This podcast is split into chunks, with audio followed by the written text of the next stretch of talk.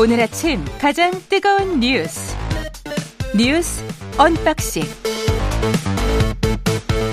자 뉴스 unboxing 시작하겠습니다. 민동기 기자 김민아 평론가 나와 있습니다. 안녕하십니까? 안녕하십니까? 예, 어제 윤석열 대통령 3.1절 기념사를 했습니다. 논란이 되고 있습니다. 예. 아, 아, 윤석열 대통령은 일본은 과거 군국주의 침략자에서 우리와 보편적 가치를 공유하고 안보와 경제 그리고 글로벌 아젠다에서 협력하는 파트너가 됐다 이런 얘기를 했는데요. 한일 관계 개선을 위한 정부 노력에 대해서는 특별히 설명하지 않았고요. 그리고 관계 개선을 위한 전제 조건인 일본의 반성과 변화 필요성도 언급하지 않았습니다. 아, 특히 윤 대통령이 어제 기념사 가운데 논란이 되고 있는 부분은 104년이 지난 오늘 우리는 세계사의 변화에 제대로 준비하지 못해 국권을 상실하고 고통을 받았던 우리의 과거를 되돌아봐야 한다. 이렇게 언급한 부분인데요.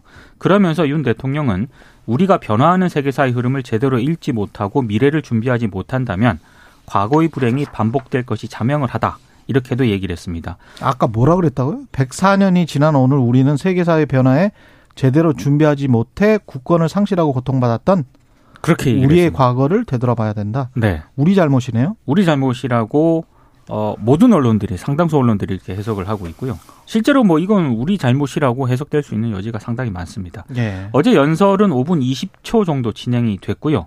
역대 대통령의 첫 3.1절 기념사에 비해서는 굉장히 짧은 그런 분량이었습니다. 대통령실 관계자가 이런 얘기를 했더라고요. 초안에서 윤 대통령이 직접 빨간 펜을 잡고 수정해서 분량이 줄어들었다. 그리고 윤 대통령이 3.1절에 맞는 분산되지 않은 분명한 메시지를 내길 원했다. 이렇게 얘기를 했는데 뭐 국민의힘은 뭐 긍정적으로 평가를 했는데 야당 어, 평가가 굉장히 박했고요. 특히 정의당 같은 경우는 국민에게 모욕감을 주는 역대 최악의 대통령 기념사라고 강하게 비판을 했습니다. 그러니까 이 가장 논란이 되는 부분이 지금 말씀하신 이 부분이에요.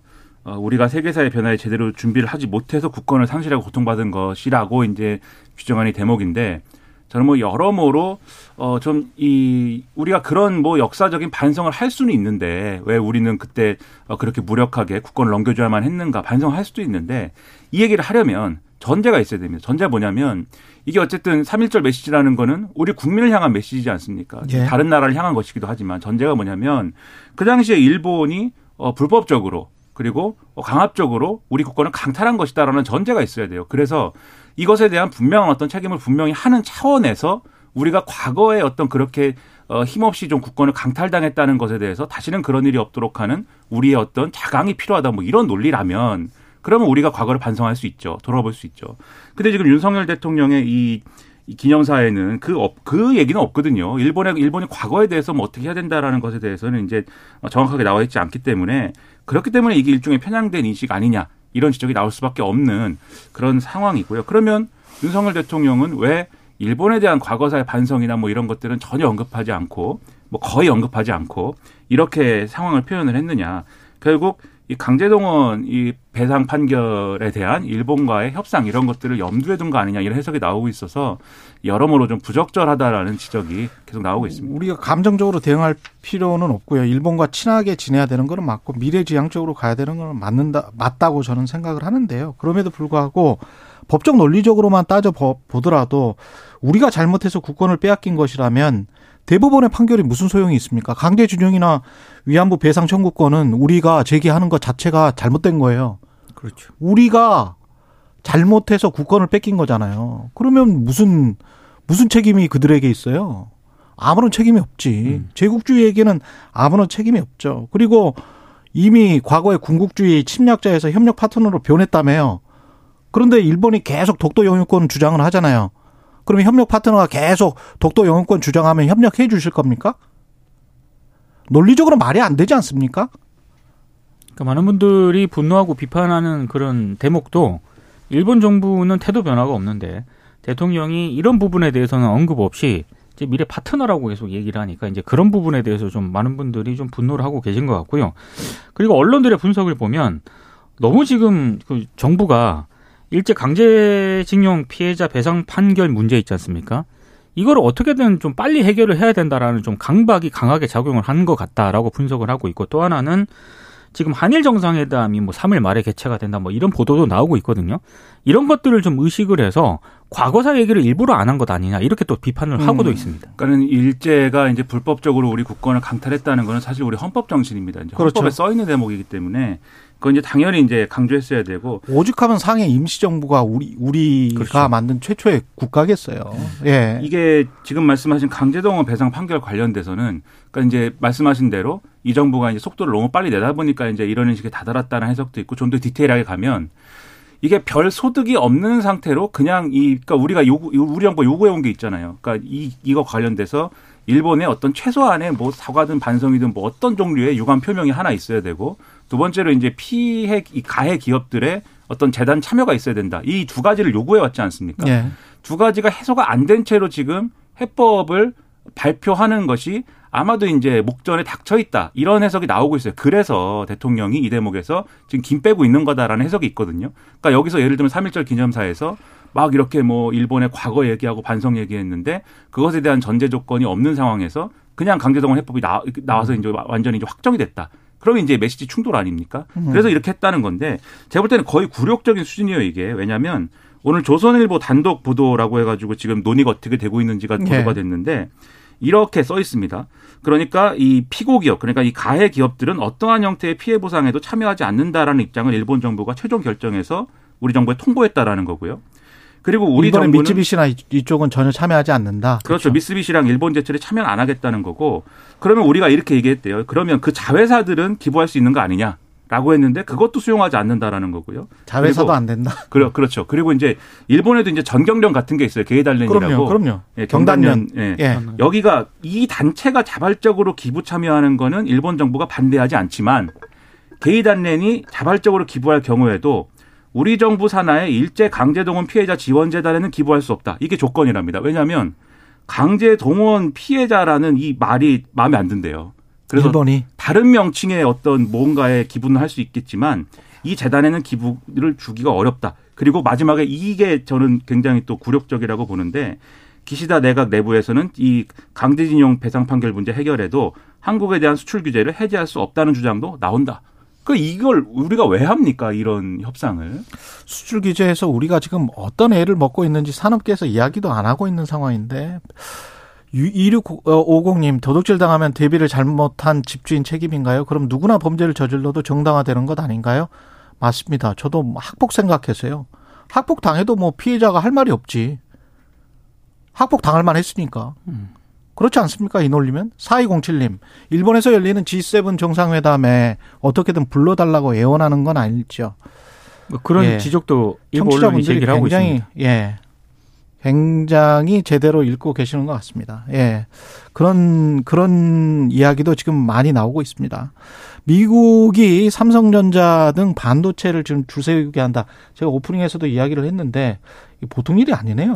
이것도 예. 심각한데요. 미국 내 반도체 생산 시설을 짓는 기업들을 대상으로 한 보조금 지원 조건이 예. 어, 미국 상무부가 발표를 했는데 이게 굉장히 까다롭습니다. 일단 언론들이 주목을 하는 거는 초과 이익 환수 조치거든요. 보조금 1억 5천만 달러 이상을 받는 기업은 원래 제출한 기대 수익을 크게 초과하는 수익을 낼 경우에는 오프닝에서도 언급을 하셨지만 미국 정부와 초과분 일부를 공유를 해야 됩니다. 미국이 자본주의 국가인데 좀 아니 초과분은 저는 적정 이윤과 초과 이익을 어떻게 구별을 하는 건지 이게 자본주의에서 있을 수가 있는 얘기인지 좀 대단합니다. 진짜. 대단히 이례적이고요. 예. 그리고 보조금을 받는 기업의 중국 투자를 제한하는 내용도 이번에 조항이 있는데 예. 이 조항은 이달 중으로 세부 기준이 발표가 될 거라고 하거든요. 근데 이게 반도체 기업들이 미국 정부로부터 보조금을 받을 경우에 지난해 8월 통과된 법이 있거든요. 네. 반도체 지원법. 이 지원법에 따라서 향후 10년간 중국을 포함해 미국 안보를 위협하는 우려국에서는 첨단 반도체 설비 투자가 사실상 금지가 됩니다. 이렇게 되면은 지금 중국에서 메모리 반도체를 생산하는 게 삼성전자하고 하- SK 하이닉스거든요. 이 두 기업은 우리 기업은 상당한 타격을 받을 수밖에 없게 되고요.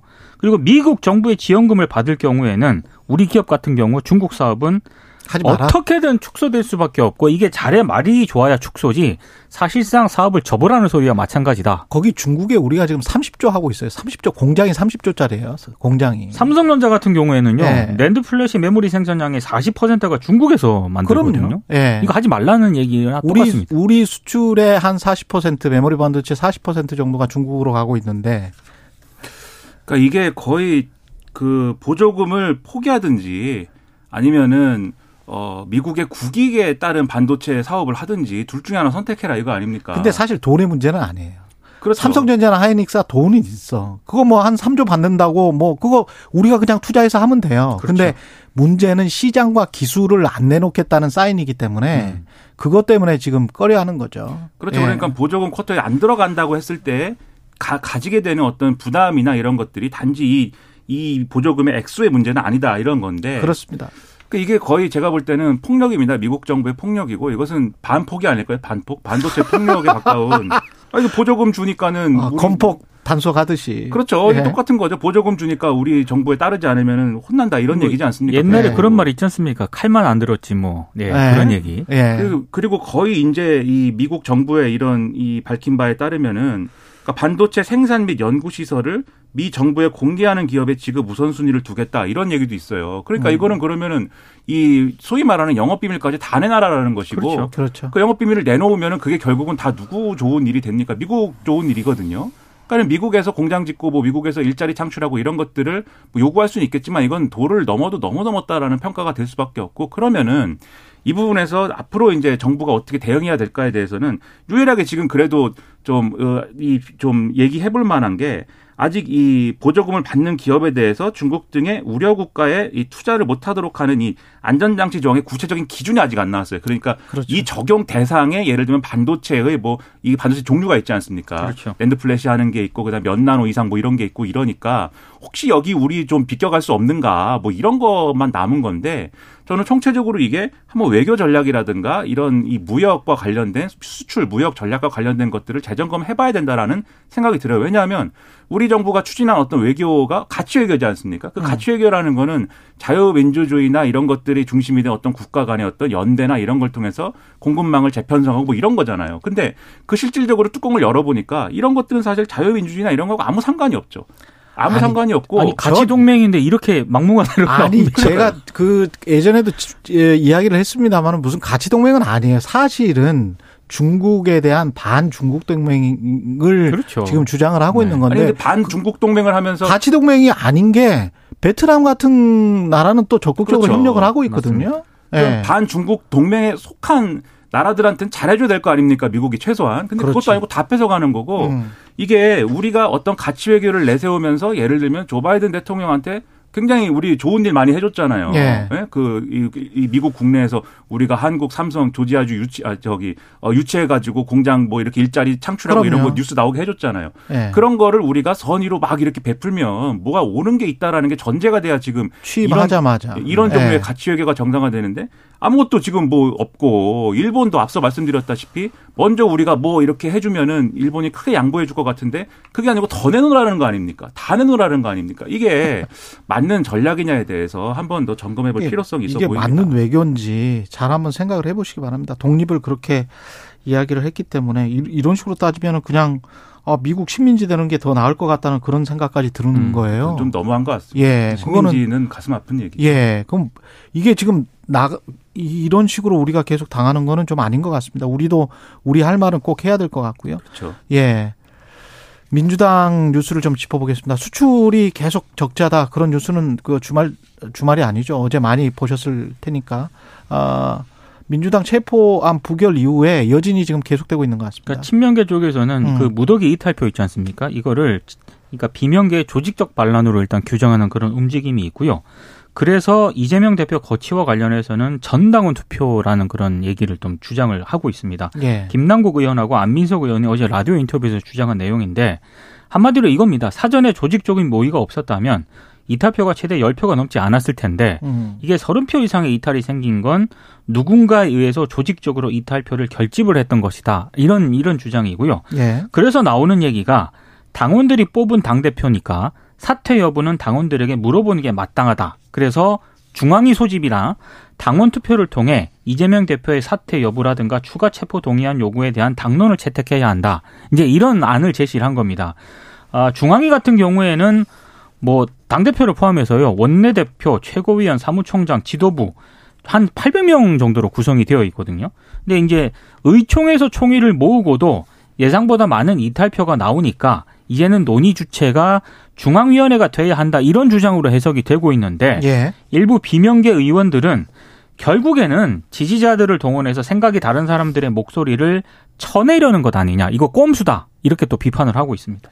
그러니까 이런 식의 이 싸움이 제일 안 좋은 싸움이에요. 그러니까 그러네요. 싸우려면은 앞으로 민주당이 어떤 전략 가져가야 되느냐. 어떤 걸 가지고 국민들을 설득할 것이냐. 그 연장선에서 이재명 대표는 어떻게 해야 맞는 거냐. 이렇게 논리적으로 어떻게 할 것이냐를 두고 싸워야 되는데 지금 보면은 다 일종의 조직 계산, 표 계산 그다음에 뭐 이런 거거든요. 안민석 의원의 경우에는 이제 CBS 라디오하고 인터뷰에서 이재명 대표 사퇴에 대해서 당원들한테 물어봐야 된다라고 그랬는데 이게 언론들은 일종의 당원 총투표를 통해서 사퇴 여부를 결정하도록 하자라는 제안으로 받, 이 받아들이더라고요. 그럼 사실상 전당대회 그럼 그렇게 주장할 수도 있는 거 아닙니까? 그러면 전당대회 다시 하자. 그렇죠. 비상 상황이니까 이게 비대위 조직하고 전당대회 다시 하- 다시 하자. 그렇죠. 예. 이 대표의 사퇴 여부를 이 당원 총투표를 결정하는 것도 이상한 것이고 음. 이런 주장을 하는 것의 배경은 당연히 어떤 당원들, 이 특히 이제 지금 목소리 큰 당원들은 이재명 대표의 사퇴나 이런 거에 대해서는 아주 그 극렬하게 이제 반대하는 것이고 지금 이 상황에 대해서 이- 이른바 비명계의 행위들에 대해서 굉장히 비판적이기 때문에 이렇게 하는 게 이 주류에 유리하기 때문 아니냐 뭐 이렇게 가는 거거든요. 지금 앞서 말씀하신 뭐 중앙위에서 해야 된다, 어디서 해야 된다 이 논란도 마찬가지인 건데 음. 그런 식의 싸움이 국민들이 볼 때는 그런 게 어떻게 비치겠습니까? 아, 양쪽이 정말 이거는 당권 투쟁 그리고 공천 경쟁 뭐 그거 하는 거구나라고 비춰져서 그렇게밖에 안 비춰지죠. 그렇죠. 이 예. 싸움의 결과로 좋은 어떤 안이 도출된다 하더라도 신뢰를 얻을 수가 없어요. 이렇게 싸우지 말고 정확하게 어떤 내용을 가지고 국민들을 설득할 것이냐를 두고 한번 경쟁을 해봐라. 이렇게 가야 된다. 그렇게 생각이 됩니다. 진짜 어제도 말씀드렸습니다만 당 대표는 그 국회의원들을 설득하지 못하고 국회의원들은 당원들을 설득하지 못하면 이 당이 어 이게 제대로 설 수 있을까요? 민주당 같은 경우는 굉장한 위기네요. 그- 그래서 예. 어제도 말씀을 드렸지만 공개적으로 음. 아, 민주당이 어떻게 나아가야 되는지 이재명 대표는 어떻게 해야 되는지 이런 부분에 대해서 의원들이 공개적으로 좀 토론을 했으면 좋겠어요. 그러니까 그러니까. 일부 이제 당내 다른 또이이 뭐랄까요 그룹들이 있지 않습니까? 소위 예. 말하는 언론에서 말하는 뭐 민평련도 있고 무슨 뭐 이 더 좋은 미래 뭐 이런 것도 있고 한데 이런 조직들은 또 중재를 서겠다 이렇게 움직인다는 보도도 있어요. 예. 그러니까 좀 중재라는 것도 이런 뭐 이 봉합 이런 게 아니라 이 가치와 노선을 가지고 했으면 좋겠는데 그런데 그게 또 시간 지나면은 지금 음. 이제 강성 당원들이나 이런 분들이 볼 때 그 중재 서는 사람들도 다 지금 이 나쁜 사람들이다 이렇게 될 수 있는 거거든요. 그렇게 논, 논쟁을 소화하면 안 된다라는 겁니다. 여기까지 하겠습니다. 뉴스 언박싱 민동기 기자 김민아 평론가였습니다. 고맙습니다. 고맙습니다. KBS 일라디오 최경영의 최강시사 듣고 계신 지금 시각 7시 40분입니다.